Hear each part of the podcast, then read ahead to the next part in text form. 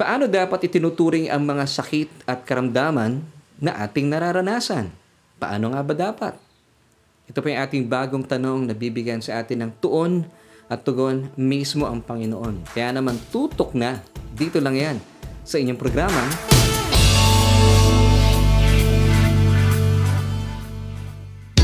Hello, isang mapagpalat, mabiyayang araw po ang aking pagbati sa bawat isa po sa atin. And uh, once again, thank you for joining me sa isa na naman pong episode, isa na naman pong edisyon na ating programang Solution with Laverne Ducot. And of course, that's me. Ako pong inyong kasama at patuloy na makakasama mula ngayon hanggang mamaya. Kaya naman, sana po ay huwag niyo akong iiwanan at uh, patuloy po tayo mag-aral at matuto kahit man lang sa loob ng ilang minuto. At atin pong tatalakayin ang mga bagay-bagay, ugnay po sa ating mga buhay-buhay. And since ito nga pong programa naghahatid ng tuon at tugon sa ating bawat tanong, meron tayong bagong tanong na atin pong bibigyan ng tuon at tugon sa atin pong episode ngayon. Is sickness a blessing in disguise? So ito po yung ating mga pag-uusapan at kung kayo po may mga kaibigan, mga kakilala, mga kapamilya na dumaraan po sa kabigatan ng kanilang mga sakit at karamdamang uh, nararanasan sa kasalukuyan, pwede niyo po silang imbitahan or itag nang sa gayon makarinig po at malaman natin na ano ba talaga ang uh, mga sakit na ito. Ito po ba ay uh, galing sa Diyos bilang isang pagpapala? At mamaya po atin pang pagyayamanin ating mga pag-uusapan at mga talakayan at uh, mga pag-aaralan. Dito lamang yan, syempre pa sa ating programang Solution with me and my name is Dr. Indukot. Pero bago tayo magtuloy-tuloy, gusto ko muna pong pasalamatan ng lahat ng ating mga kababayan saan man po kayong dako at uh, panig ng daigdig. Good morning, good afternoon, and good evening. Ganyan din po sa ating mga kababayan sa lahat ng uh, mga probinsya sa buong Pilipinas at sa buong Mega Manila. Isang mapagpalang gabi po ang aking pagbati dahil tayo po ay napapanood every night at 7.30 via Facebook Live. At uh, kung kayo po ay uh, nakakasama namin at nakatutok sa inyong mga cellphone at kami po ay pinapanood via Facebook Live, please don't forget to like and uh, of course tayo po ay uh, uh, i-follow nyo po ating fan page Solution with Laverne Ducot and uh, para kayo po ay magkaroon po ng mga updates ugnay po sa mga kaganapan sa ating programa. And if ever kayo naman po ay nanonood via our YouTube channel, consider subscribing. Kung hindi pa po kayo nagsusubscribe, and please, don't forget to hit the notification bell para you won't miss an episode ng sa gayon. Sama-sama po tayo nag-aaral at sama-sama po tayo natututo kahit man lang sa loob ng ilang minuto. And of course, binabati po natin lahat ng ating mga kababayan, mga kakilala, mga bagong kaibigan, marahil ikaw ay naimbitahan, naitag, nayakag na inyong kapamilya, mga kakilala, and I believe hindi po ito aksidente dahil meron pong napakagandang layunin po ang Diyos para sa inyo. At uh, patuloy po ako nag-iimbita, samahan niyo po ako at pag-usapan po natin ang mga bagay-bagay ugnay po sa ating mga buhay-buhay at atin pong sasagutin sa ating episode na is sickness a blessing in disguise. So what do you think? Ano po inyong mga saloobin? Nais po namin malaman ang inyong mga tugon sa ating tanong na ito at isulat lamang o ilagay sa ating comment section at uh, pagsaluhan po natin kung ano po yung sasabihin sa atin ng Panginoon.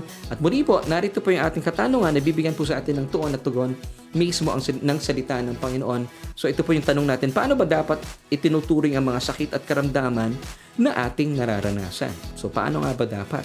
Ano po ang iyong saloobin? Ano po ang inyong masasabi uglay po sa katanungan ito, eh, wag na po natin patagalin at tuloy-tuloy na po tayo sa ating mga pag-uusapan at pag-aaralan. Dito lang yan sa inyong programang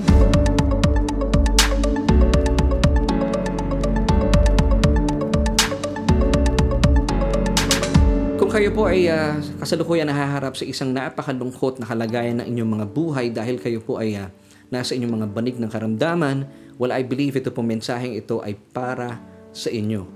Ngayon, kung meron naman po kayong mga kakilala, mga kapamilya, at mga kaibigan na nasa kanilang uh, pagdurusa sa mga panahong ito, at marahil napakatagal ng panahon na sila po ay hindi gumagaling. Well, I pray na gamitin po ng Panginoon ang atin pong episode for tonight. At alamin po natin sa atin pong episode na is sickness a blessing in disguise. At alamin po natin, syempre pa, kung paano po natin dapat itinuturing ang mga sakit at karamdaman na ating mga nararanasan sa kasalukuyan. So kung meron po kayong mga kamag-anakan, mga kaibigan na dumadaan sa matinding dagok ng buhay na ito dahil sila po for so long ay nananatili po sa banig ng karamdaman. Mainam po na bahaginan po natin sila ng episode na ito at alamin po natin ito nga ba ipagpapala ang karamdaman at sakit na atin pong nararanasan sa kasalukuyan at marahil sa matagal ng panahon. At bilang mga mana ng palataya, mainam po na titignan po natin ang mga kasagutang ito gamit po ang lente ng banal na kasulatan. Ibig sabihin, tinitingnan po natin ang bawat nangyayari sa ating mga buhay at sa atin pong uh, pagtuklas sa ating uh, katanungan sa araw pong ito, alamin po natin sa pamagitan ng lente ng banal na kasulatan. We have to use the lens of the new covenant of pure grace. Nang sa gayon, maiwasan na po natin at hindi na po dapuan ng anumang matinding kalungkutan at pagkatakot ng ating mga damdamin, ng ating isipan. Nang sa gayon, tayo po mabuhay sa isang buhay na mapayapa at punong-puno ng kapahingahan at kagalakan. So ito po ang napakagandang kalamangan po ng isang mananampalataya kapag siya po ay babad sa salita ng Diyos sa pamamagitan ng tuloy-tuloy na pag-aaral ng mayamang kapahayagan ng Ebanghelyo ng Panginoon. Kaya nga po ang sabi ng kasabihan ay lamang ang may alam. So ikaw yan kaibigan. Kaya nga po I praise God dahil kayo po kasama namin every week, every Tuesdays and Wednesdays kasi gusto-gusto po nating nakakalamang kanino sa kalaban. Kasi kapag tayo po ay maraming alam sa salita ng Diyos, wala pong puwang ang kalaban para tayo po ay malamangan. Kasi sa totoo lang, wala naman po talagang kapangyarihan ng kalaban. Wala na po, siya po ay hinubaran na ng kapangyarihan dahil po sa mga tinapos na gawa ng ating Panginoong Heso Kristo. So sa katunayan, ay wala na pong kapangyarihan ang Diablo si Satanas sa ating mga mananampalataya. Kailan po siya nagkakaroon ng kapangyarihan? kapag pinapaniwalaan po ng sino man and even po ng mga mananampalataya ang kanyang kasinungalingan because Satan is the father of lies. Siya po ang ama ng kasinungalingan. So nagkakaroon po siya ng kapangyarihan laban kanino man kapag hindi po alam ng taong yan ang katotohanan ng mga sinasabi ng Ebanghelyo ng ating Panginoong Heso Kristo. In other words, kapag hindi po niya alam kung ano po yung mga pagpapala at biyaya na ibinigay na po ng Diyos sa kanyang nakipag-isa na kay Kristo Jesus. So kapag tayo po naman ay busog na busog at babad na babad sa salita ng Panginoon, wala pong karapatan at wala pong magagawa at wala pong kapangyarihan ng Diablo para ikaw ay kanyang lupigin dahil kayo po ay lamang na lamang dahil hindi po magtatagumpay laban sa atin ang kanyang kasinungalingan. Di ba? Napakaganda pong katotohanan po nito. Kaya po tayo ay patuloy po nag-aaral every week. Meron tayong Bible study online. At ito po ay nagaganap every Tuesdays and Wednesdays via Facebook Live. Dito po yan sa Solution with Laverne Ducot. At maraming maraming salamat po sa mga kaibigan nating patuloy na nag-share ng ating programa ng saya mas malawak pa at mas marami pa mga kaibigan, kakilala at mga kapamilya po natin ang nakakaalam ng mabuting balita ng Ebanghelyo ng ating Panginoong Heso Kristo. Now, pag-usapan naman po natin sa ngayon at alamin po natin kung bakit po nararanasan natin sa kasalukuyang panahon ng mga sakit at karamdaman.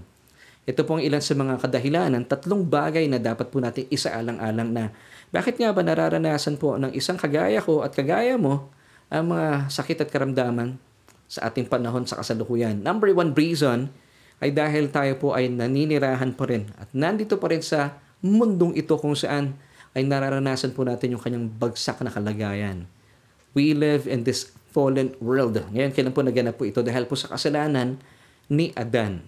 Nararanasan po ang, uh, ang uh, hindi po kagandahan ng buhay sa mundong ito because ito po ay nasa bagsak na kalagayan. Romans chapter 5 verse 12. Ikalawang dahilan, hatid po na ating mga maling pagpapasya. Meron tayong mga pagpapasya hindi po natin isinasangguni sa Panginoon kaya po tayo may mga pagkakataon na nagkakamali. Ngayon, ang atin pong patuloy po na encouragement sa ating mga mananampalataya, every time po you wake up in the morning, I suggest you ask the Lord for wisdom. Ngayon po, ang kaibahan po ng wisdom sa knowledge, marami pong tao sa ngayon, maraming knowledge, based po ito sa kanyang mga nakaalap ng mga informations, nabasa, narinig sa social media. Ito po ay maaari po maghatid sa atin sa pagkakamali at kayabangan. Pero ang wisdom na nagmumula po sa Diyos, ang kaalaman at karunungan, ito po pinagsanib na kaalaman at karunungan na nagmumula sa Diyos, kailanman hindi hindi po tayo mapapahamak at magkakamali. So, ikalawang reason once again, kaya po tayo napapahamak dahil sa atin po mga maling pagpapasya. Ikatlong dahilan, dahil po ang kalaban, ang Diablo, ay galit na galit po sa ating mga mananampalataya. Kaya marami pagkakataon sa buhay po natin, siya po ay gumagawa ng paraan para tayo po ay kanyang saktan. Pero dahil alam mo ang salita ng Diyos, alam mo ang iyong karapatan bilang nakipag-isa na kay Kristo Jesus, wala pong magagawa ang kanyang kapangyarihan na kasinungalingan. Kasi po, kapag alam natin ang katotohanan, wala po siyang puwang. Wala siyang kalaban-laban. So, amen. So, muli po yung tatlong dahilan. Number one, we still live in this fallen world. Nasa bagsak na kalagayan po ang mundo natin. Ikat, ikalawa, dahil sa atin po mga maling pagpapasya. And of course, ang nasa likod po ng mga pamiminsalang ito, mga problema ating nararanasan, may mga pagkakataon ng Diablo dahil galit po ang Diablo sa isang kagaya ko at kagaya mo na mga minamahal na anak ng Diyos. So ito po yung mga katotohanan at mga ilang kadahilanan kung bakit nararanasan pa rin po natin ang mga hindi kagandahan sa buhay natin sa kasalukuyan. Now, sa panahon po natin sa ngayon, ang mabuting balita naman po natin sa atin ng Ebanghelyo na ating Panginoong Heso Kristo na tumutukoy sa kanyang mga tinapos na gawa doon sa krus ng Kalbaryo. Of course, sabi nga po ni Apostol Pablo, this is the gospel in 1 Corinthians chapter 2 verse 2, For I decided to know nothing among you except Jesus Christ and Him crucified. Ito po yung madalas kong ipinapaalala po sa ating programa. So kapag pinag-uusapan po natin ng gospel or ebanghelyo, good news. Wala pong bad news sa good news. Tayo po mga mananampalataya, dapat makita po natin na tayo po lubusan ng pinagpala at pinaburan ng Diyos. Samantala, narito naman po at uh, pag-uusapan natin ang ilan po sa mga pinapaniwalaan po ng mga mga tao sa kasalukuyan, Kabilang na rin po dito ang mga mananampalataya, mga kapwa nating Krisyano, kung bakit po nating nararanasan ng mga hindi kagandahan sa mundong ito at kung paano po nila itinuturing in general ang sakit at karamdaman. Narito pong ilan sa mga mga pananaw po ng ilan sa mga kababayan po natin at mga kapatiran natin, mga kapwa natin, mga mananampalataya. Number one, itinuturing po nila na ang sakit at karamdaman bilang disiplina at parusa po sa kanila ng Diyos dahil po sa kanilang mga nagawang kasalanan. So, ibig sabihin, pinagbabayaran po nila yung kanilang mga kasalanang ginawa.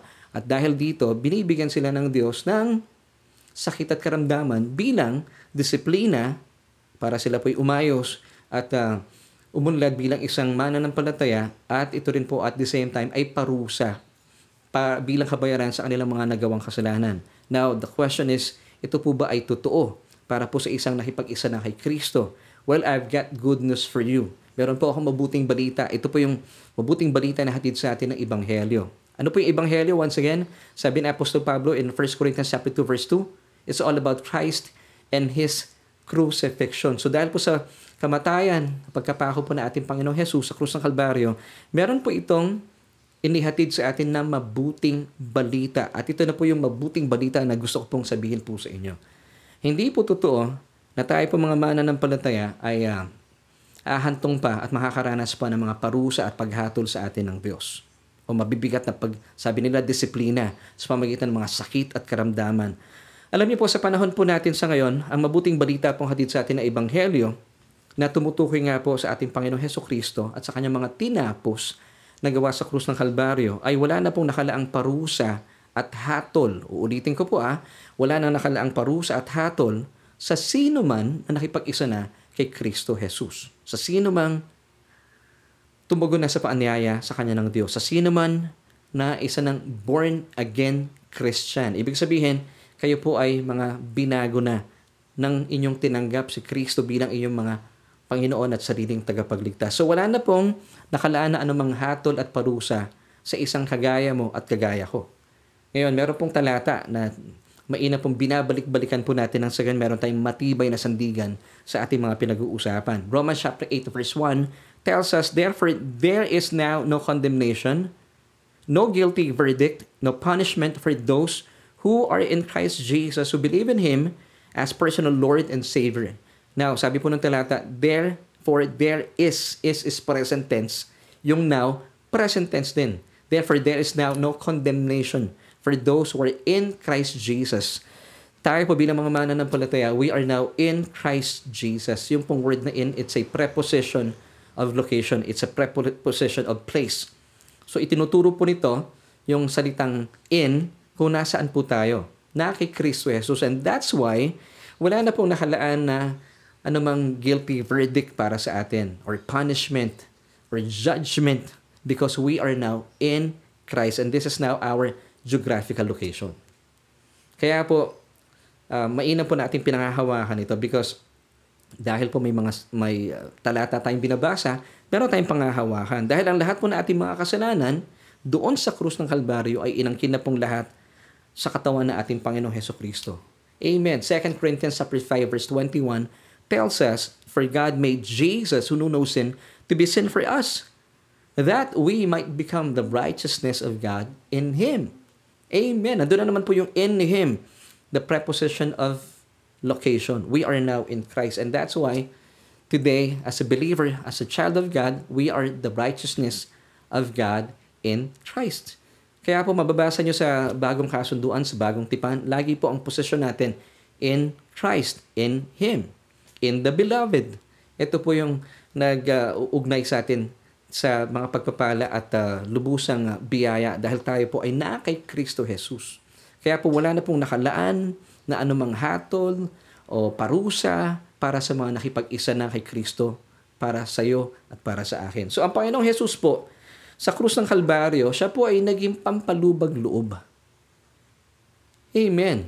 Na-pacify po niya ang, ang matinding galit at puot ng Diyos laban sa ating mga kasalanan. 1 John chapter 4 verse 10 tells us, In this is love, not that we love God, but that He loved us and sent His Son to be the propitiation for our sins. Now, this word propitiation, it's a big word. It means pampalubag loob. Ang Panginoong Jesus po sa krus, siya po ay naging pampalubag loob sa puot at galit ng Diyos. Na sana po ito ay ibubuntun niya para sa atin. Dahil tayo po'y karapat dapat na pagbuntunan ng galit at puot ng Diyos. Pero dahil mahal po ng Diyos ang mundo, ang sanlibutan, ang lahat ng tao, minarapat po niya na ibunton ang kanyang galit. At ang ating Panginoon Heso Kristo po, inangkin niya po ito lahat sa kanyang katawan. At siya po ay nagsilbing propitiation or pampalubag loob sa galit at puot ng Diyos na sanay para sa atin. Dapat para sa atin po yun. Eh. But praise God, inangkin po lahat ito na ating Panginoong Jesus sa krus ng Kalbaryo. And that's why He said in uh, John 19.30, It is finished. Naganap na. Ang alin? Wala na po tayong dapat pang alalahanin pa dahil lahat po ng puot at galit ng Diyos ay ibinuntun na mismo ng Diyos, ibinilang na po ng Diyos sa katawan ng ating Panginoon Heso Kristo once and for all. And that's why today, wala na pong dahilan na ikaw ay lumayo pa sa Diyos. Sabi pa ng 2 Corinthians 5 verse 19, That is that God was in Christ reconciling the world to Himself. Take note, God is now reconciling Himself to you. Kasi wala na pong problema ang Diyos sa iyo. Wala na pong issue ang kasalanan. Lahat po nating kasalanan were dealt on the cross because of what Christ has done. So si Jesus po yung bida rito. Kaya po, sabi ng talata, that is that God was in Christ reconciling the world to Himself. Now, ito pa pong maganda. Balita, ayon po sa talatang ito. Tuloy po natin ang pagbasa. Not counting people's sins against them, but canceling them. So, hindi na po ibibilang sa atin ng Diyos sa ating mga kasalanan. Bakit po niya ibibilang? Eh, ibinuntun na nga po at ibinilang na sa katawan ng ating Panginoon. Wala na siyang ibibilang, said na eh. Said na po lahat kasi sapat na po ang ating Panginoon bilang kabayaran sa ating mga kasalanan. Tuloy po natin ang pagbasa. And God has committed to us the message of reconciliation and that is restoration to favor with God. So wala na pong hatol at parusa na nakalaan sa sino mang nakipag-isa na kay Kristo Jesus because once and for all, lahat po ng galit at puot ng Diyos ay inangkin na po na ating Panginoon Heso Kristo sa kanyang katawan. Jesus on the cross became sin magnet. Lahat po ng kasalanan. Para bang siya yung magnet, lahat ng kasalanan na bunton po sa kanya ng Diyos. At uh, ito po ay uh, maluwalhati po niyang isinakatuparan and that's why he cried out in John 19.30, It is finished. So hindi po pwede na ituring po ng isang mananampalataya na ang sakit at karamdaman ay disiplina at parusa ng Diyos laban sa iyo. Kasi po wala na po siyang pwedeng ibunton na mga kasalanan laban sa iyo. Dahil lahat po na ating mga kasalanan ay ibinunton na po, ibinilang na sa katawan ng ating Panginoon doon sa krus ng Kalbaryo. Na, ngayon, gusto ko lamang pong linawin. May mga pagkakataon na tayo po ay dumadaan sa ating mga karamdaman at uh, sakit. Hindi po ito bunga ng uh, hatol at uh, parusa ng Diyos. Ito po ay may mga pagkakataon, consequences na ating mga maling gawain. Let me give you an example. Halimbawa, kayo po ay pawisan. Tumalikod po kayo sa electric fan. At uh, hindi po hindi po magte-take effect dito yung sinasabi mo, no weapon that is formed against me shall prosper. Kahit po anong sabihin yung mga deklarasyon, samantala gumagawa po kayo na hindi ayon po sa tama, eh talagang magkakasakit po kayo, magkakaroon po kayo ng pulmonya, uubuhin po kayo. So, ang tawag po dito, hindi po ito hatol at parusa ng Diyos. Ito po ay consequence ng inyong mga maling pagpapasya. At alam naman po natin, mali po yun. Hindi po kayo dapat talaga tumatalikod sa electric fan. Kahit nga po humarap eh, kapag kayo po'y pawis na pawis. So kung meron po mga pagkakataon na kayo po'y naubo o nagkaroon ng pulmonya, dahil po sa inyong mga ginawang ganito mga maling pagpapasya, hindi po ito hatol at parusa ng Diyos. Ito po ay consequence ng inyong mga maling desisyon at pagpapasya. Gusto ko lamang pong linawin. Kasi nga po, wala na pong hatol at parusa sa sino man nakipag-isa na kay Kristo Jesus. Samantala, meron din po naniniwala na ang mga sakit at karamdaman ay ginagamit daw po ng Diyos eh, bilang kanyang pamamaraan o pamamagitan para lumapit po sa kanya ang mga tao. Now, if this is true, tila naubusan na po at uh, wala na pong pamamaraan ng Diyos na mabubuti at tila siya po ay desperadong desperado na. At muli nga po, gaya na sinabi ko kanina, tila naubusan na po ba siya ng mabubuting paraan para mapalapit sa kanya ang mga tao? Kaya po gumagamit na siya ng mga masasamang bagay? Well, mga kapatid, gusto lamang po linawin, ang sakit po at karamdaman, hindi po ito mabubuting bagay at hindi po ito mabubuting karanasan sa buhay natin kasi meron po mga kapatiran, may mga mana ng palataya, pilit po nilang sinasabing hindi. Sickness is a blessing in disguise. Sabi pa nga ng iba, sickness is a blessing in disguise. hindi po pwede. Now, let me give you an example or illustration. Halimbawa po, meron pong uh, kumakatok po sa inyong mga bahay. Shopee or Lazada. Sabi sa inyo, knock knock, Shopee, Lazada, meron po akong delivery po sa inyo. And then sumagot kayo, ano po yung delivery na yan? Galing po sa Diyos, sabi ng delivery boy. Ano po iyan, sabi mo? Ito po ay sakit, cancer, or whatever, na anong mang karamdaman. Question, be honest, tatanggapin niyo po ba iyon bilang regalo? Maituturing niyo po bang regalo ito sa iyo ng Diyos? At gagamitin niyang pamamagitan ito para ikaw ay mapalapit sa Kanya? Now, pipirmahan nyo po ba yan at tatanggapin nyo? At bubuksan nyo po ba yon? Well, to be honest, hindi nyo tatanggapin yun at hindi nyo pipirmahan because I believe at the back of your minds, naniniwala po kayo na hindi po mabuti ang karamdaman. So magkaisa po tayo dito, hindi po talaga mabuti ang anumang sakit at karamdaman.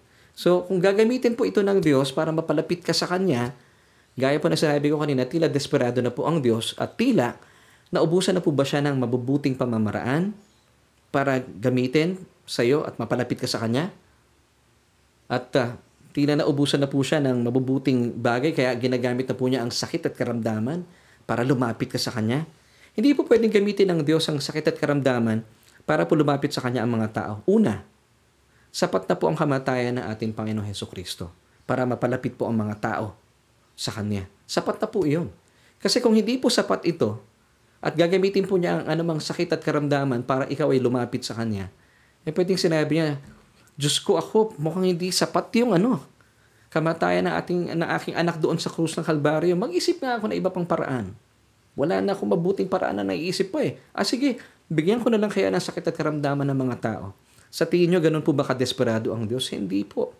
Sapat na po ang kamatayan ng kanyang bugtong na anak sa krus upang ikaw ay mapalapit po sa kanya Take note of these passages, John 3, 16 until 17. For God so loved the world that he gave his only begotten Son, that whoever believes in him should not perish but have everlasting life. Sundan pa po natin, verse 17 this time.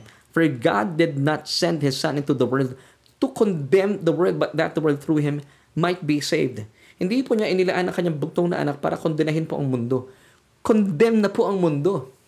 Ibinigay po niya ang kanyang bugtong na anak para iligtas because God is in the business of restoration. God is in the business of salvation. Amen? Hindi po ibibigay ng Diyos ang anumang sakit at karamdaman para kayo po'y mapalapit sa Kanya. And of course, isa pa pong rason, wala pong sakit at karamdaman ng Diyos, kaya paano niya ibibigay ang mga bagay na wala po siya? Paano kanya bibigyan ng sakit at karamdaman kung wala po nito ang Diyos? John 10 verse 10, The thief does not come except to steal and to kill and to destroy. Ito po yung job description ni Satan. Now, yung second part po ng John 10, verse 10. Napakaganda po nito. Sabi mismo ni Jesus, I have come that they may have life. Yung pong word na life dito is Zoe in Greek, which means eternal life, the God kind of life, the rich, abundant, divine nature of God, God's fullness of love, joy, power, and ability, and that they may have it more abundantly. Wow! So ito po ang ito po ang pakay ng Diyos kung bakit po niya ibinigay ang kanyang bugtong na anak. God is not in the business of taking lives, mga kapatid. Kasi po pangkaraniwan, kapag meron po mga lamay, ginagamit po natin yung Job chapter 1 verse 21. Marami po mga kapastoran ginagamit po ito. Ang Diyos sa nagbigay at siya, siya rin ang babawi. Wala po sa ganong ministeryo ang Diyos na bigay-bawi. Ang gumagawa po nun, tayo. Ang tao po, dahil po sa kakulangan po na ating kabutihan, syempre tayo po yung mga tao limitado, hindi po tayo kagaya ng Diyos. Maari po tayong magbigay at magbawi. Pero ang Diyos po, He is not in the ministry of taking lives, but providing life. At yung buhay po niya ibinibigay sa atin, not just bios, but Zoe. It's the God kind of life. Isipin nyo, you have the God kind of life. Hindi po siya nadedespera, hindi po siya nagkakasakit, ganun din po tayo because the Holy Spirit indwelling us. Isipin po natin, ito yung mabuting balita, ang banal na spirito. Ang siya mismong naninirahan sa yung born again spirit. Amen.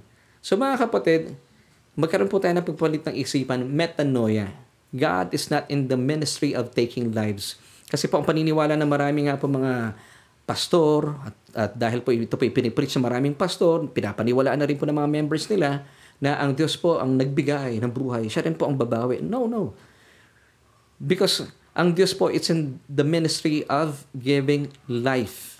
Sabi po ng Hebrews 6.14, Blessing, I will bless you. And multiplying, I will multiply you. Kapag ang Diyos po ay nagbigay, siya po ay bigay ng bigay ng bigay. Hindi po siya bumabawi. Ito po ay uh, salungat sa ating mga nakas, na kasanayan na kapag ang Diyos po nagbigay ng buhay, siya rin ang babawi. Hindi po. Wala pong ganong ministeryo ang Diyos. Dahil tayo po, binigyan niya ng buhay as a believer, as a child of God, sabi po ng Romans chapter 5 verse 17, we reign in life. Kagaya po ni Apostol Pablo. Siya po ang nasunod bilang naghahari sa buhay dahil kay Kristo Jesus, alam po niya kung kailan niya gustong umuwi sa Panginoon. Ganon din po tayo. And that's the good news mga kapatid. I believe marami po medyo tataas ang kilay dito pero this is the truth.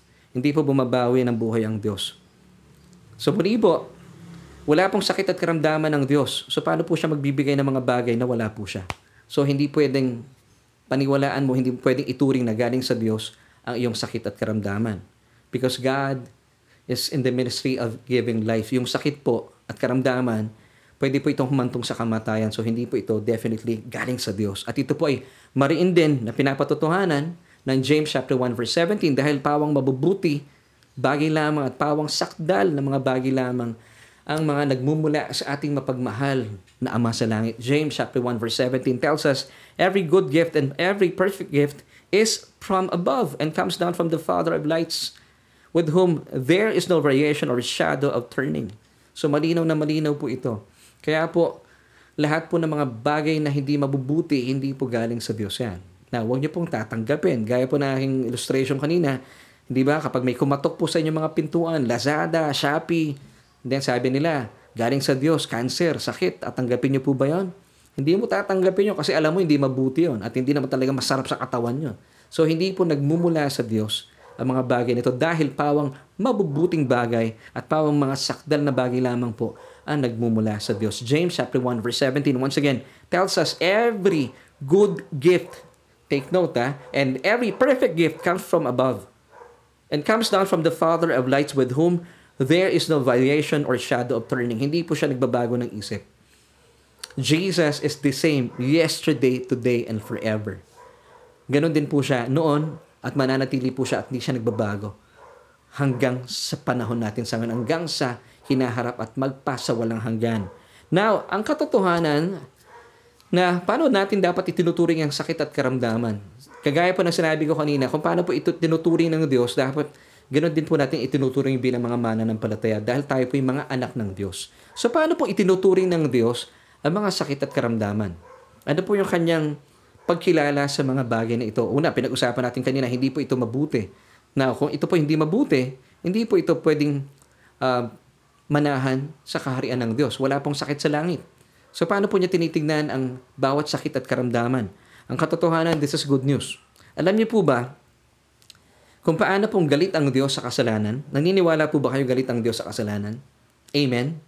Ganon din po siya, sobrang galit at kinamumuhian ang bawat sakit at karamdaman. Ngayon, bakit po natin pinag-uusapan ito at bakit ko po nasabi po ito? Because, ang katotohanan, sa krus ng Kalbaryo, ito po ay hindi po alam ng karamihan mga mana ng palataya. Kapag tinatanong po natin ng mga mana ng palataya, bakit inilaan ng Diyos ang kanyang bugtong na anak doon sa krus ng Kalbaryo. Pangkaraniwan na alam po natin dahil para sa ating mga kasalanan. Pero maraming mana ng palataya sa ngayon, hindi po nila alam na hindi lamang po kasalanan yung kanyang pinagdusahan. Yung ating kasalanan ha, by the way, yung ating kasalanan ang pinagdusahan po na ating Panginoon sa krus ng Kalbaryo. Of course, hindi po siya deserving sa ating mga kasalanan, pero ito po yung kanyang inangkin. Kasama po dito yung ating mga sakit at karamdaman. Now, it goes to show ito po ibinunton ng Diyos sa katawan ng ating Panginoon Heso Kristo ang lahat ng ating sakit at karamdaman dahil kung gaano po siya namumuhi at galit sa kasalanan, sa ating mga kasalanan, kaya nga po niya ito nilagay sa katawan ng ating Panginoong Hesus para doon po parusahan at hatulan. Ganon din po yung kanyang pagkasuklam, galit at pagkamuhi sa ating sakit at karamdaman because hindi lamang po ang ating mga kasalanan ang inilagay ng Diyos sa katawan ng ating Panginoon. Kasama po ang lahat ng ating mga sakit at karamdaman. Plus of course, ang sumpa ng kautusan, kahirapan, lahat po ng mga hindi mabubuting bagay. Ang tawag po dito ay divine exchange kung saan doon po sa krus ng Kalbaryo inangkin po na ating Panginoon Heso Kristo ang lahat ng hindi mabubuting bagay. Of course, kasalanan, sakit at karamdaman, sumpa ng kautusan, kahihiyan, at uh, kahirapan ng buhay, which of course he did not deserve. So that today, we might receive all the good things in life such as blessings and favors po na mula sa Diyos. Of course, which we do not deserve. Ang tawag po dito ay biyaya, undeserved, unearned and unmerited favor. Now, ito po ay napakaganda pong atin pong inaalam gaya po ng um, pinapaalala po sa atin ng Isaiah chapter 53 verses 4 to 5. And by the way, It's a messianic prophecy kung saan tinutukoy po dito yung paparating na Messiah, kung ano po yung kanyang gagawin bilang mabuting kapahayagan, bilang mabuting balita para po sa sino mang mananampalataya po sa kanya. Isaiah 53 verses 4 until 5 basahin po natin. Surely he has borne our griefs and carried our sorrows. Yet we esteemed him stricken, smitten by God, and afflicted. Verse 5, But he was wounded for our transgressions. He was bruised or crushed for our iniquities. The chastisement for our peace was upon Him. And by Jesus' stripes, we are healed. So ang tinutukoy po dito na He, walang iba kundi ang ating Panginoong Heso Kristo. Now once again, Isaiah 53 is a messianic prophecy kung saan nga po ay ito po ay pinapatungkulan, hula sa isang tagapagligtas na paparating para po sa katubusan na at uh, kaligtasan ng bawat isang mananampalataya sa Kanya, sa ating Panginoong Heso Kristo. So, at the cross, Jesus, our Lord, fully paid for our healing.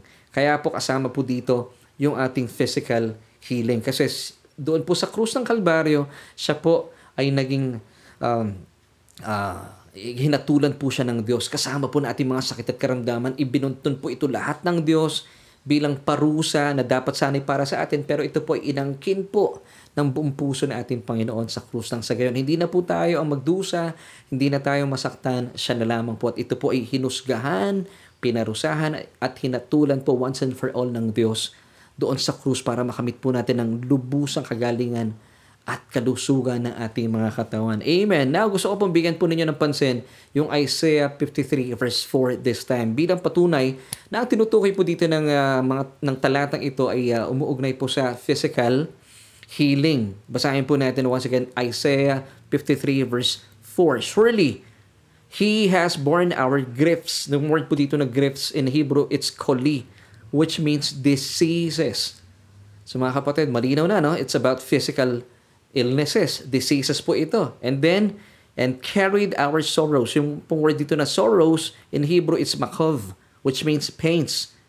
Amen. So it speaks of physical healing talaga. Now this uh, verse speaks of physical healing and is also proven in Matthew 8 verse 17 na kung saan ay kinuot po ng mga tala, ng talata ito yung Isaiah 53 verse 4. Basahin po natin Matthew 8:16 until 17. When evening had come, they brought to Jesus many who were demon possessed and Jesus cast out the spirits with a word and healed all who were sick Verse 17, ito na po yung kinote po dito, yung Isaiah 53 verse 4.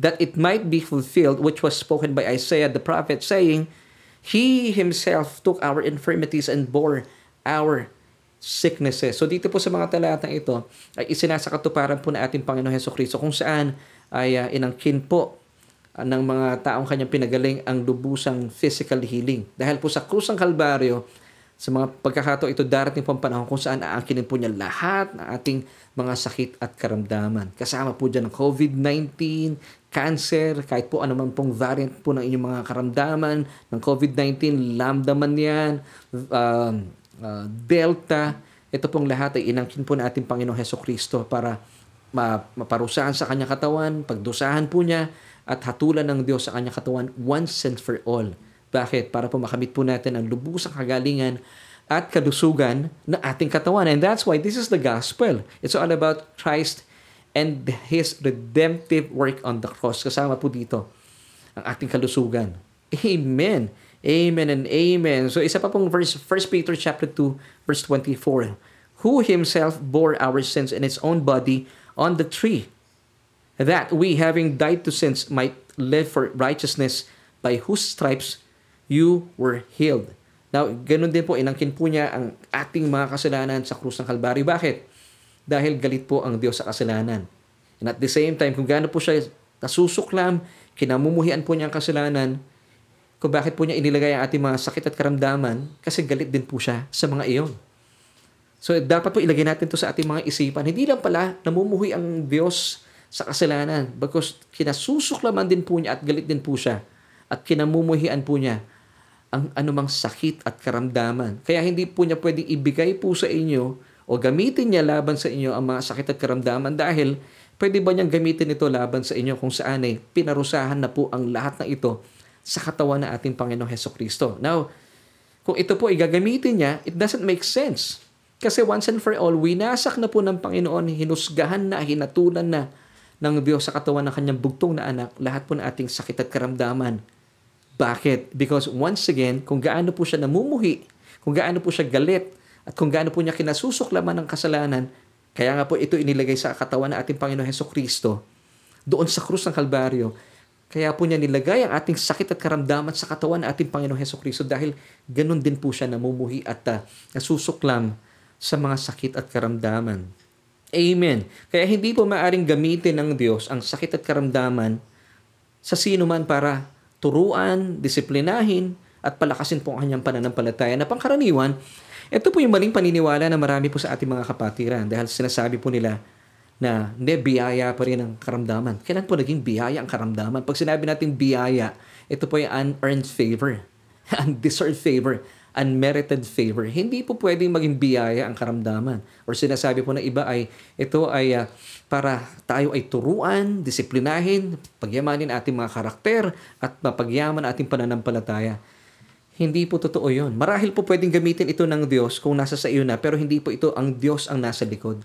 Kasi po ang pamamagitan lamang po ng Diyos para tayo po lumago sa ating pananampalataya ay ang sinasabi po ng Romans 10 verse 17. Basahin ko po sa inyo. So faith comes from hearing and hearing through the word of Christ. So lumalakas po ang ating pananampalataya, hindi po sa mga samot-saring mga sakit at karamdaman na ayon po sa, mga ibang mga tagapagturo na inilaan ng Diyos, panahintulutan ng Diyos, hindi po. Lumalakas po ang ating pananampalataya or I should say, lumalago at napapagyaman ng ating pananampalataya sa pamamagitan ng pakikinig at pakikinig at pakikinig ng mayaman at nananaganang kapahayagan ng salita ng ating Panginoong Heso Kristo. So, bakit nga po kaya galit po ang Diyos sa sakit at karamdaman at na dalangin ko po na maging matibay po sa atin at talagang ito po dapat ang pagturing din natin sa sakit at karamdaman. Kung paano po itinuturing ng Diyos ang sakit at karamdaman, dapat ganun din po natin itinuturing ang sakit at karamdaman na siya po ay galit dito. Kinamumuhian din po niya ang sakit at karamdaman at gayon din po kinasusuklaman niya gaya ng kasalanan. Kaya nga po, inilagay ng Diyos ang ating mga sakit at karamdaman sa katawan ng ating Panginoong Heso Kristo dahil kung gaano po siya namumuhi at nasusuklam sa kasalanan. Gayon din po ang ginawa niya sa ating mga sakit at karamdaman para once and for all, doon na po sa katawan ng ating Panginoong Heso Kristo, hatulan at uh, wasakin ang anumang sakit at karamdaman na meron po na nakalaan ng Diablo para po sa pabagsakin ng sino man. Pero hindi po ito ang kalooban talaga ng Diyos. Na tayo po ay bigyan ng sakit at karamdaman turuan, gamitin po para sa ating pagdidisiplina at lumago ang ating pananampalataya. Gaya po ng sinabi ko kanina, ang tanging pamamagitan po ng Diyos para tayo po lumago sa ating pananampalataya ay ang pakikinig at pakikinig ng salita na ating Panginoon Heso Kristo na pinapatotohanan po sa atin ng Romans chapter 10 verse 17. At ngayon po, patotohanan natin, bakit nga kaya galit po ang Diyos sa sakit at karamdaman? Now, gusto ko po kayong dalhin sa isang katotohanan kung saan ay I believe meron po kayong mga kaibigan, mga kamag-anakan at mga mahal sa buhay na dumaraan po sa masidhing kalungkutan ng kanilang buhay dahil sila po ay nasa banig ng karamdaman, meron po silang sakit na pinagdurusahan sa ngayon. And I'm so sure, hindi po ba, nagbibigay po ito ng kalungkutan sa atin. At yung sakit na pinagdaraanan po ng ating mga kaibigan, mga mahal sa buhay, especially na ating mga anak, nagagalit tayo sa sakit na yon. Di ba tayo mga magulang nga, minsan meron tayong mga gina, iniisip na I believe this is self-righteousness. Minsan sinasabi natin sa Diyos, ano? Maling panalangin po ito eh.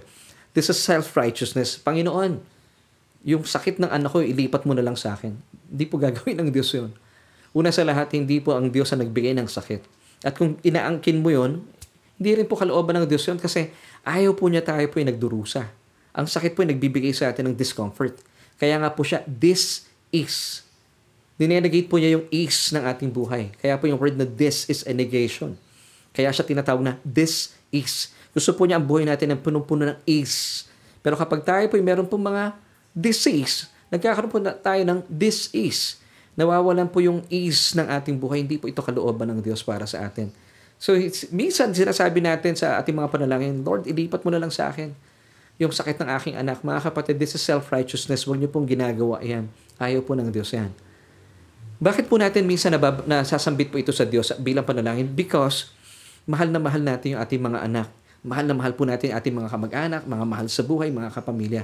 Kung gaano po natin minamahal yung ating mga anak na may sakit, yun din po yung level ng ating pagkamuhi at pagkasuklam dun sa karamdaman na tinataglay niya. So ganito rin po ang Diyos. In the same way, Jesus hates sicknesses and infirmities and diseases because, in bottom line, He loves you and me. Mahal na mahal po tayo ng Diyos. Matthew chapter 4 verses 23 to 24.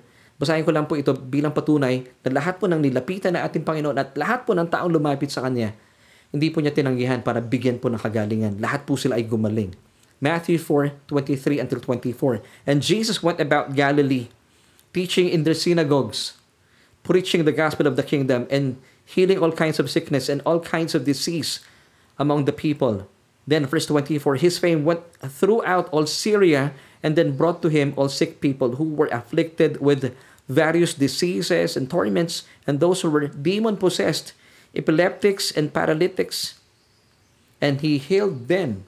Now, take note, Jesus healed them all. Wala pong lumapit sa Panginoon na nabigo.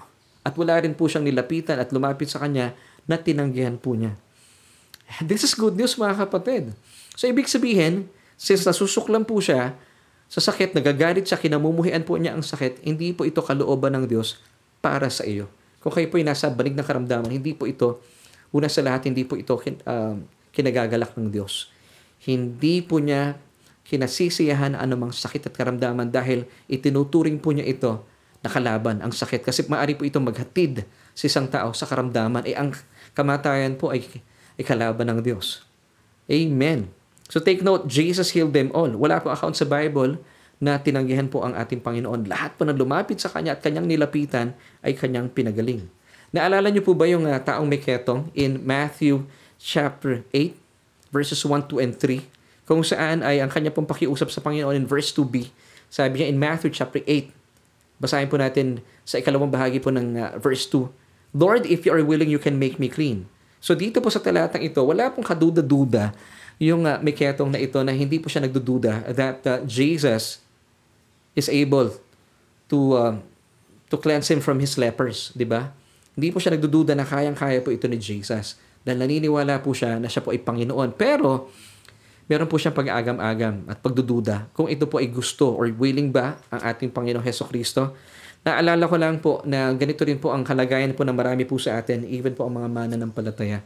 Pag usapin na po ng, ng karamdaman at sakit, ang panalangin po ng mga kapatiran natin, Lord, if you are willing, ngayon, pag tinatanong, kinukumusta po natin ang ating mga kaibigan may sakit. Pero po ako mga ganitong natatanong, kumusta ka na? If God willing, ako gagaling na next week or bukas, Kapatid, kalooban po ng Diyos sa ikaw ay gumaling. Now, kagaya po natin ang taong ito na may ketong in Matthew 8 verses 1, 2, and 3. Wala pong kaduda-duda na siya po ay naniniwala sa Diyos na siya po ay kayang-kayang pagalingin ng Diyos, ng ating Panginoon Heso Kristo. Pero siya po ay nag-aalinlangan kung gusto ba ng ating Panginoon Heso Kristo. Gaya po natin. Wala tayong duda dahil naniniwala tayo na ang Diyos po ay makapangyarihan. But the question is, naniniwala po ba tayo na hindi lamang po able si Jesus but he is also willing. So ganito rin po yung iniisip po ng lalaking ito sa Matthew chapter 8 verse 2. Now, dito po ay uh, mababasa natin in Matthew 8, sabi niya dito eh, ang problema nga ay may duda siya kung willing po ang ating Panginoon. Pero in verse 3, napakaganda po ng ginawa ng Panginoon. Basahin po natin Matthew chapter 8 verse 3 this time. Then Jesus put out his hand and touched him. May ketong po yung taong ito. Pero ang ginawa po ng Panginoon, ipinagbabawal po ito sa kautosan ni Moses ang hawakan po ng isang malinis, ang isang madumi. Dahil sa kautosan po ni Moses, ang lahat po ng mga malinis na humawak sa madumi, yung mga malilinis po ay nagiging marumi. Pero dito po ay binangga po ito ng ating Panginoong Jesus dahil hinawakan po niya yung lalaki. For the longest time, wala pong humahawak sa miketong na ito because mahahawa po lahat ng malinis pero ito po yung unang ginawa na ating Panginoon. Bakit? Kasi po nararamdaman po niya ang nararanasan ng taong ito at siya po'y punong-puno ng pag-ibig at pagmamahal. Una po niyang ipinadama sa kanya na ako ay nagmamalasakit sa iyo. Kung wala pang humahawak sa iyo, ako yung unang ahawak at hihipo sa iyong katawan. So Jesus put out his hand and touched him. Wow! Saying, sinabayan niya po dito, sabi niya, I am willing, then be cleansed. Immediately his leprosy was cleansed. So mapapasin po natin na hindi lamang po kayang-kaya pala ng Panginoon. Kundi gustong-gusto pa. He's not just able. He's also willing to make you clean. So ano man po inyong kalagayan sa panahon ito mga kapatid, maganda po na magkaroon tayo ng pagbabago ng isipan. Tanggalin na po natin yung ating agam-agam. Of course, God is able because believing na siya po ay makapangyarihan. Wala na pong question dito, mga tao eh. Lahat halos ng tao, pag tinanong mo, sa tingin mo, kaya kang pagalingin ng Diyos ang karamdaman mo? Oo naman. Diyos siya eh. Pero ang tanong, willing ba siya? Doon na po nagkakaroon ng agam-agam ang puso ng mga tao. Kasama po dito maraming Krisyano. But the truth is, mula po sa mga pangyayaring ito, sabi ni Jesus, I am willing, be cleansed. So kapatid, if you're asking Jesus if He is willing to make you clean or uh, if He's willing for you to be healed, sabi ni Jesus, I am willing, be healed. So ang kinin po natin ito. Huwag na po nating pagdudahan dahil ito po ang puso ng Diyos para sa atin. So bilang pagtatapos ay uh, magkaroon na po tayo na ating uh, pagbabalik uh, uh, tuon at tugon sa ating katanungan kanina. Nang sa gayon magkaroon na po tayo na ating uh, tamang solution. So once again, ito po yung ating katanungan kanina. Paano ba natin dapat itinuturing ang mga sakit at karamdaman na ating nararanasan? Paano nga ba dapat? Bilang mga mananampalataya, wag po nating ituring ang bawat sakit at karamdaman na ito po ay parusa at disiplina sa atin ng Diyos. Kasi pag ito po ay tinitignan natin na parusa at disiplina sa atin ng Diyos, tatanggapin mo yan eh. Kaya marami po mga tao sa ngayon, nagpipray sila sa Panginoon, Lord, please, tanggalin niyo po ito sa akin. As if ang Diyos ang nagbigay po ng sakit at karamdaman. Lord, please, nagmamakaawa ka. Kaya po mali po yung ating panalangin. Kasi po mali po yung ating paniniwala. Naakala po natin ang sakit at karamdaman ay pamamagitan po ng Diyos para ikaw ay kanyang disiplinahin, turuan o parusahan. Hindi po ito totoo. Now, meron din pong naniniwala na ginagamit po ng Diyos ang sakit para sila po ay mapalapit sa Kanya. Hindi po desperado ang Diyos.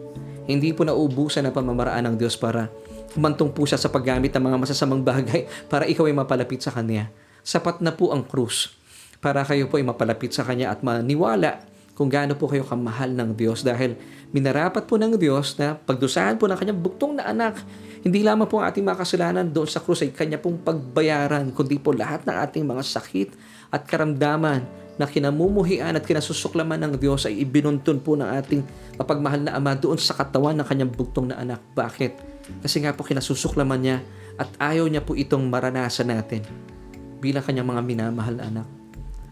So kung ito po yung ating pagturing sa mga sakit at karamdaman, hindi po natin ito tatanggapin. At kung inyo pong mapapansin, mag-iiba rin po inyong pamamaraan ng pananalangin. Hindi na po tayo magpipray, nagmamakaawa sa Diyos. Oh God, please, tanggalin niyo po sa akin yung karamdamang ito. Kasi po, pag ganyan po yun yung panalangin, as if ang Diyos po ang nagbigay sa inyo ng karamdaman. Gaya po ng sinasabi natin kanina, na hindi po pwedeng magmula sa Diyos ang mga bagay na masasama dahil pawang mabubuti, bagay lamang at mga sakdal na bagay lamang po ang nagmumula sa ating Ama sa Langit, ang ating mabuti at mapagmahal na Diyos Ama sa Langit. James chapter 1 verse 17. So, paano po natin dapat ituring? Kung paano po minamasdan, itinuturing po ng Diyos ang sakit at karamdaman, dapat ganun din po natin ituring ang mga ito.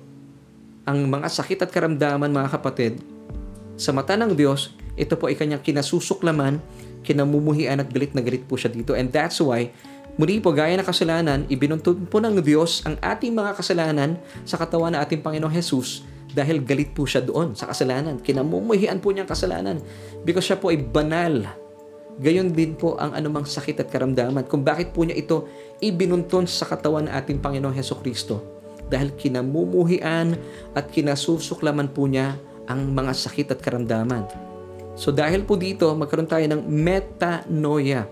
So ibig sabihin, kung paano po itinuturing po ito ng Diyos, kung paano po ito minamasdan ng Diyos sa kanyang mga mata, ang bawat sakit at karamdaman, kanya po itong kinasusuklaman at kinamumuhian, ganun din po tayo dapat bilang mga mananampalataya. At yung mga bagay na ating kinamumuhian at kinasusuklaman, hindi po natin tinatanggap, hindi po ba? Kaya po wag niyong tatanggapin ang mga sakit at karamdaman. So ano po yung dapat kong gawin, Pastor? Ito po yung ating solution. As a child of God, you have to confess, I am the righteousness of God in Christ Jesus. Why? Because every time you confess, I am the righteousness of God in Christ Jesus, sinasabi mo, buhay si Kristo. At siya ay nabuhay mula sa mga patay. And that is, your faith is not futile. May kabuluhan. Because you are no longer in your sins. Now, still, confess, I am the healed of God. Dahil naniniwala po kayo once and for all hindi lamang po ang inyong mga kasalanan ang dinil po ng Diyos sa katawan ng ating Panginoon Heso Kristo kasama po yung ating mga sakit at karamdaman. Ano man pong karamdaman yan na nagpapahirap po sa inyo. Confess, I am the healed of God. And by doing so, you are giving so much uh, praises and worship sa, uh, sa Diyos. Pinapahalagan po natin yung kanyang mga uh, kamanghamanghang ginawa sa pamagitan po ng mga tinapos na gawa ng ating Panginoong Jesus doon sa krus ng Kalbaryo. So kung paano po nagagalit ng Diyos, anumang sakit at karamdaman, ganun din po natin ituring ang sakit at karamdaman. Magalit po tayo. Kamuhian po natin. At kapag kinamumuhian po natin, kinasusuklaman po ang mga ito, hindi mo tinatanggap. Kasi naniniwala po kayo, hindi rin po ito tatanggapin ng Diyos dahil wala pong sakit at karamdaman ang Diyos sa langit. So, bilang anak ng Diyos, kung ano po yung kanyang paniniwala, ang kinin po natin. Ito po yung maging buhay sa ating isipan. Nang sa gayon, ang kinin po natin ito. Confess, I am the righteousness of God in Christ Jesus. I am the healed of God. Believing na hindi lamang po ang ating mga kasalanan ang kinamumuhian ng Diyos sa krus ng Kalbaryo and that's why ito po ay ibinuntun niya, ibinilang niya sa katawan ng ating Panginoon. By confessing, I am the healed of God, sinasabi mo rin at nakikiisa ka sa Diyos na naniniwala ka kung paano siya nasusuklam at namumuhi sa sakit at karamdaman, gayon din po kayo. Dahil po sinasabi mo, I am the healed of God. Wala nang sakit at karamdaman na pwedeng dumapo sa akin because I am the healed of God. Because something phenomenal happened. Something awesome happened at the cross. Isaiah 53 verse 4. Basahin po natin bilang pagtatapos. Two last verses and then we'll end. Surely, Jesus has borne our griefs, coli, diseases, on the cross and He carried our sorrows, makov, pains. Now, sundan pa po natin Matthew 8:16 to 17 bilang pagtatapos. When evening had come, they brought to Jesus many who were demon-possessed, and he cast out the spirits with a word and healed all who were sick. Verse 17, that it might be fulfilled, which was spoken by Isaiah the prophet, saying, Jesus himself took our infirmities and bore our sicknesses. Bakit? Dahil galit din po ang Diyos sa ating mga sakit at karamdaman. Kaya po kung paano po kinasusuklaman, kinamumuhian po ito ng Diyos, dapat ganun din po natin itinuturing ang sakit na ito. So paano po natin ituturing? Paano natin ipapakita na kinamumuhian po natin ang kasalanan? By confessing, I am the righteousness of God in Christ Jesus. Now, paano po natin i-confess na kinamumuhian din po natin ang sakit at karamdaman? Declare, I am the healed of God. And this was made possible through the finished work of Christ on the cross. Amen. Maraming maraming salamat po for joining me sa atin pong uh, online Bible study. Hindi pa po tapos ang ating programa. At nais ko po kayong imbitahan kung kayo po isang wala pang relasyon sa Diyos, sa kanyang bugtong na anak. Talaga pong mararanasan po niyo ang bagsik ng uh, mga pagpapahirap ng kalaban. Hindi po kayo pwedeng iligtas ng Diyos kung hindi niyo po siya papahintulutan sa inyong buhay. Pero the moment na tinanggap niyo po ang paanyaya sa inyo ng Diyos, tanggapin niyo po sa inyong mga puso si Kristo bilang inyong Panginoon at tagapagligtas. Ibig sabihin po nito, binibigyan niyo siya ng karapatan para maghari sa inyong buhay at hindi na po kayo pwedeng pagharian ng anumang masasamang balahin ng kalaban, sakit at karamdaman. Kasama po ito sa package ng ating kaligtasan. Healing po kasama yan sa coverage ng ating kaligtasan. Amen, mga kapatid. So, kung gusto niyo pong kayo po ay maligtas kasama po uh, sa kaligtasan ng karamdaman, ng sakit, at dahil kayo po ay namumuhi sa karamdaman, kasi po meron kayong mga kamag-anakan na nagdurusa, kaya po nagbibigay po ito ng pasakit sa inyo, naiinis kayo, nag, namumuhi kayo, kinuk, uh, kinasusuklaman niyo po yung sakit na yan dahil nagdurusa ang inyong mga mahal sa buhay. Kapatid, it's about time for you to make a decision. Narito po ang Diyos, sabi niya, today is the day of salvation. Now, Pastor, ano pong gagawin ko? Simple lamang po sabi ng Romans 10 verse 9, that if you confess with our mouth the Lord Jesus Christ and believe in our hearts that He was raised from the dead, you shall be saved. Mananalangin po ako. Kung hindi pa po kayo sanay manalangin, sasamahan ko po kayo. Lahat po na aking mga bibig kasi na panalangin, ang kinin po ito bilang inyong sariling panalangin na nagmumula po sa inyong mga puso. At uh, sa pamagitan po nito, kayo po ay sumasang-ayon sa Diyos at tinatanggap mo ang kanyang bugtong na anak bilang iyong Panginoon na tagapagligtas. Pwede po ba yan? Simulan na po natin. Let's pray.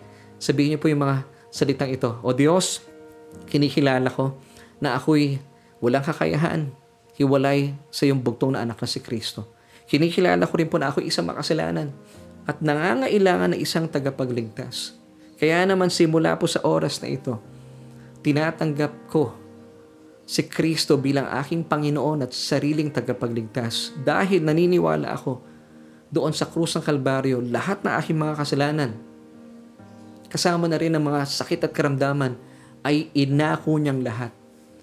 Salamat sa iyo, O Diyos, sa buhay na walang hanggan at salamat din po ng aking pangalan ay nakasulat na sa aklat ng buhay. Amen at amen. Kung kayo po ay sumabay sa panalangin ito na nagmumula sa inyong mga puso, tiyak po, kayo ay ligtas. And this time, gusto ko po namang ipanalangin, ikaw, marahil kayo po ay isang mananampalataya na meron pong maling kaisipan at uh, siguro po isa po sa mga tao, mga napabilang sa naniniwala na ang sakit ay uh, hinayaan ng Diyos, pinahintulutan niya para gamitin bilang pagdidisiplina, pagtuturo at uh, para ikaw ay pagdusahan mo yung mga kasalanan na gawa. Pero praise God, kayo po ay nabuksan na sa tamang uh, uh, tamang uh, kaliwanagan ng uh, ng Ebanghelyo ng ating Panginoon dahil ito po ay hindi pwedeng gamitin ng Diyos laban sa inyo. Dahil namumuhi po siya at nasusuklam sa kasalanan. Kung kayo po ay merong karamdaman at sakit sa ngayon, sabay-sabay po nating ideklara na kayo po ay pinagaling na ng Diyos dahil sa katawan po ng ating Panginoon, ito po ay hinatulan na ng Diyos minsan at para sa lahat. So all you have to do, just believe. Manalangin po tayo. Gusto ko po kayo ipanalangin. Aming Diyos at Amang makapangyarihan sa lahat, maraming maraming salamat po sa kapatid na ito na siyang nanunood sa mga oras po ito. Salamat o Diyos.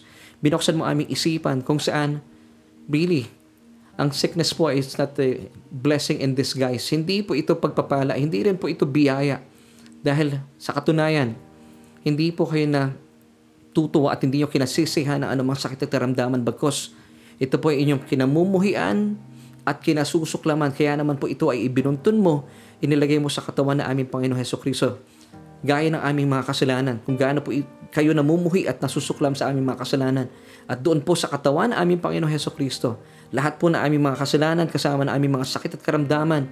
Ano man pong karamdaman, meron po ang kapatid na ito. COVID-19 na may uh, variant na Delta or Lambda, ano man pong cancer na meron siya sa kanyang katawan, ano man pong uri ng karamdaman. O Diyos, naniniwala po kami. Hindi lamang po kayo able, but also willing to to cleanse us and to heal us mula po dito sa aming mga karamdaman at sakit na tinataglay. In the name of Jesus, we claim Panginoon, that we are now the healed of God. At the same time, we are the righteousness of God in Christ Jesus. Salamat po sa napakaliwanag na kapahayagang ito. At lahat mo na ito inaangkin namin bilang patutuo at patunay na buhay na aming Panginoon Jesus sa aming mga sa aming uh, puso at sa aming buhay. Salamat sa iyo, O Diyos. Sa pangalan ni Jesus, ito po aming kahilingan at inaangkin po namin ito. Maraming maraming salamat. Amen at Amen.